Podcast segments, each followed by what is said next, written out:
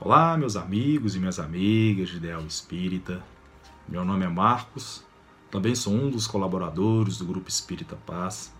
E aqui estamos para também fazer um comentário a respeito do livro Vida Feliz, que é uma psicografia de Divaldo Franco, ditado pelo espírito Joana de Ângeles. E hoje falaremos do capítulo 6. Então vamos à leitura. Quando estiveres em dúvida, resolve pela atitude menos prejudicial ao próximo e a ti próprio. Evita arriscar-te e arruinar outras pessoas. Age em serenidade, certo de que o teu gesto repercutirá nas demais pessoas, de acordo com a emoção e o conteúdo de que se revista. Interessante que a benfeitora aqui nos faz um alerta a respeito da dúvida, que é uma coisa tão comum e tão natural aparecer no, no nosso dia a dia. Nas coisas mais comezinhas. Sempre nos deparamos com ela. E é claro, se nos deparamos com a dúvida, é porque vemos diversas possibilidades de se executar algo, de se fazer algo. Porque senão não teríamos essa dúvida.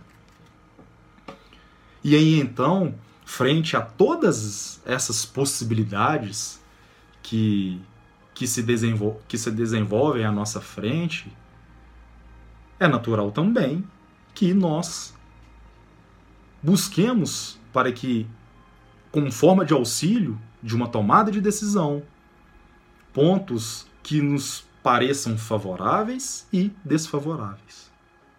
Mas a benfeitora aqui vem nos alertar. Quantas vezes, dentre esses pontos levantados, também incluímos o quanto poderíamos prejudicar ou auxiliar aquelas pessoas que estão à nossa volta.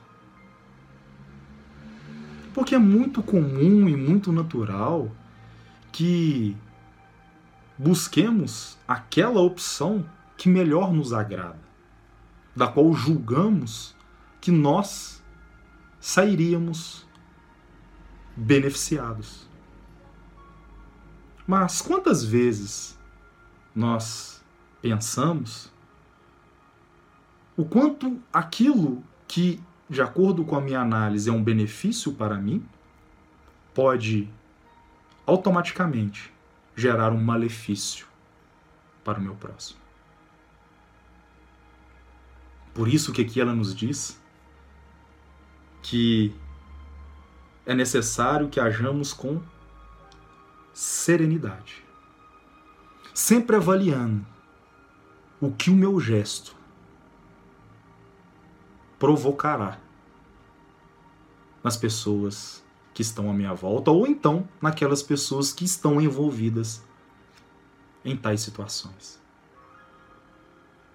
Nos lembra muito aqui o que Jesus já havia nos recomendado. Que, digamos, é o resumo de toda a lei de Deus de tudo aquilo que os profetas vieram durante séculos e até hoje vem nos lembrar. Quando Cristo nos fala que toda essa lei se resume em fazer ao outro aquilo que gostaríamos que a nós também fosse feito. Então Jesus resume toda a lei nessa máxima que nos exalta a importância do nosso próximo. A importância da maneira como observamos este próximo. Eliminando aqui toda e qualquer possibilidade de egoísmo.